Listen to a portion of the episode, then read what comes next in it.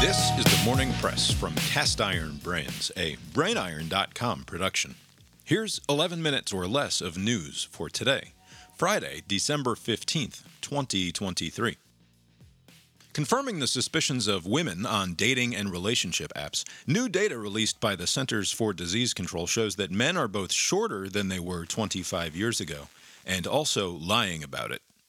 The average height of Americans peaked for those born around 1980, according to data collected by the CDC's National Health Interview Survey, at which point we began collectively shrinking. This is true of both men and women. The morning press apologizes for the cheap shot of a joke that led off this segment. Those responsible have been sacked. Whether native or foreign born, and across the spectrum of educational attainment. Although it also appears that those individuals who never attended college are getting shorter faster.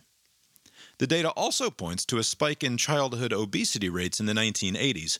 Pre Reagan, American children had about a 1 in 20 chance of being obese. Post Reagan, that figure is between 1 in 6 and 1 in 5. This is about the same time that American life expectancy relative to the rest of the world peaked. Some researchers hypothesize that the deregulation and privatization efforts of the Reagan administration and the sudden jump in per capita healthcare spending that is correlated with those efforts are to blame. To explore the data on your own, a link to an unpaywalled version of the Washington Post article is available in the notes for this episode at brainiron.substack.com. As for the lying about our heights, whether on dating apps or the doctor's office, the data suggests that both men and women overstate their height by about one inch, and that both sexes tend to slightly underestimate their weight. A child who went missing in Spain while on vacation with his family at the age of 11 in 2017 was found wandering alone in the rain in rural France at 3 o'clock in the morning by a passing motorist. The now 17 years old boy was carrying a skateboard and told the driver who picked him up that he had, four days prior, simply walked out of the mountain commune where he'd been living the past two years, and had been wandering aimlessly since, in search of a future, any future for himself, beyond life with the strange spiritual community in the mountains. The boy, Alex Batty, is expected to be returned to relatives near Manchester, England, in the next few days. His mother and grandfather are still wanted by Manchester police in connection with his disappearance.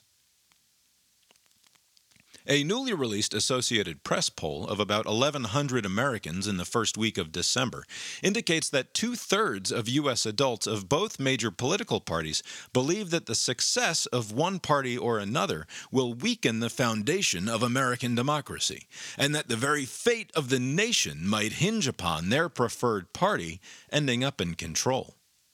This is, it's worth noting, only the second most pressing concern of the American people, according to the poll. A full three quarters believe that the 2024 presidential election will be very important for the U.S. economy. A 12 foot bronze sculpture of President Abraham Lincoln at a waterfront park in Louisville, Kentucky, has had its top hat go missing. The sculpture featured the former president seated on a large rock with some books and his top hat by his side, but the hat seems to have been stolen. Park officials are checking for any nearby video recordings for clues, and the public has been asked to call an anonymous tip line with any information they might have. Scrap bronze fetches between 2 and $3 per pound, according to a cursory Google search. House Speaker Mike Johnson, who has professed a belief that following a series of late night conversations with the creator of the universe, he was selected by God, like a new Moses, to lead the Lord's people as Republican Speaker of the House. May not be long for his current leadership position, as fellow Republicans in the House are furious with him for making deals with Democrats. Bob Good, a Virginia lawmaker and newly ascended chair of the House Freedom Caucus, expressed concern after the bipartisan passing of a defense spending bill on Thursday that followed concessions last month to avert a government shutdown, which were similar to the deals struck that led to the ouster of former Speaker Kevin McCarthy. Good said that House leadership failed to leverage their 2023 majority, quote, to force change on Washington as a whole, which is why we have a new speaker, end quote, implying that Johnson's job might not be secure if he continued to cave to Democratic demands. A bit of quick analysis from the editorial side. Whoever selected Mike Johnson to be the Speaker of the House, whether it was, in fact, the creator of the heavens and the earth, the beginning and the end, the Alpha and Omega, the God of Moses and Abraham and the Father of Jesus Christ, or simply circumstance and luck, it seems fair to say at this point Mike serves at the pleasure of Bob Good and the House Freedom Caucus, rather than the good Lord above. In a rare bit of good news for your average or even subpar man, the U.S. Census Bureau has released data that shows that there are only 96.6 adult men for every 100 adult women in the United States. This disparity is most pronounced in metropolitan East Coast areas. From Philadelphia to Atlanta to Baltimore, there are only about 86 men for every 100 women. It's another story out west. In San Francisco and San Diego, California, and Austin, Texas, for example, the men outnumber women, though in lower ratios. TMP analysis Ladies, if you think you're settling, take heart. You probably didn't have any better options, after all. In entertainment news, Wonka, a film that aims to tell the origin story of a character first seen in Roald Dahl's 1964 children's novel Charlie and the Chocolate Factory, opens in theaters this weekend. The film stars Timothy Chalamet in the title role, has received generally positive reviews, and is expected to pull in $40 million in box office receipts over the next few days. A brief editorial aside. The fact of this film's existence at all in the world is such a profound blank mystery to the morning press that we find we are unable to form a coherent thought in response to it. Wonka is a mysterious found object, an impenetrable box discovered, unasked for, on one's front porch, seamless and without any clear place to grab a hold of it. Something that happened, certainly, but why?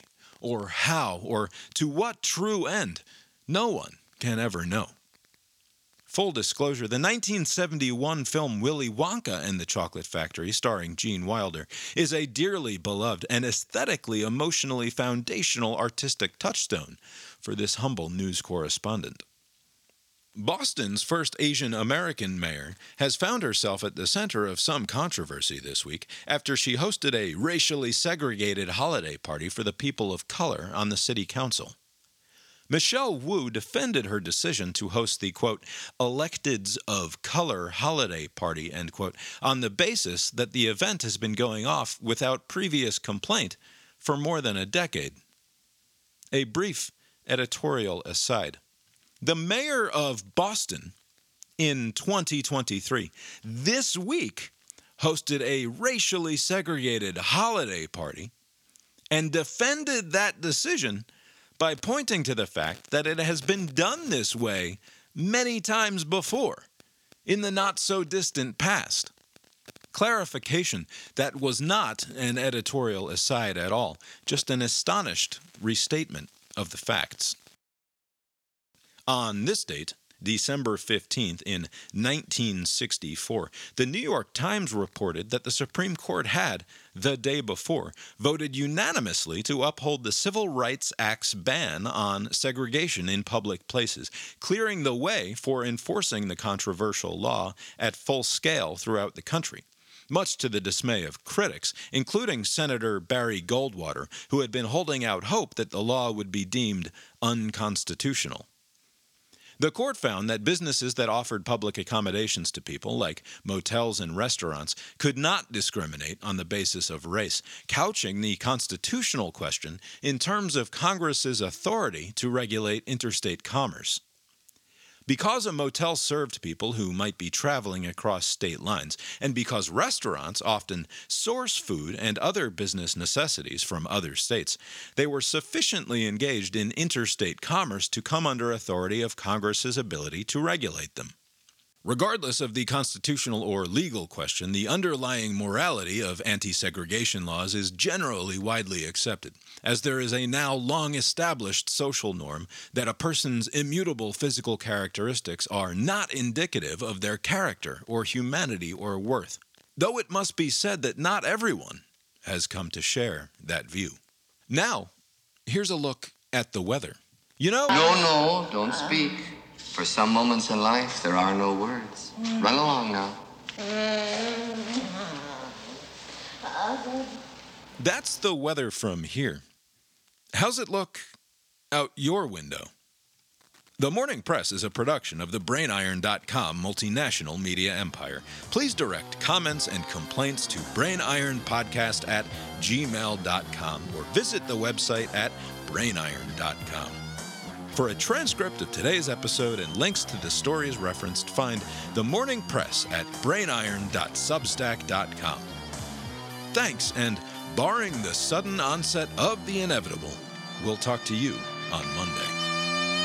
The proceeding was created with 100% human content.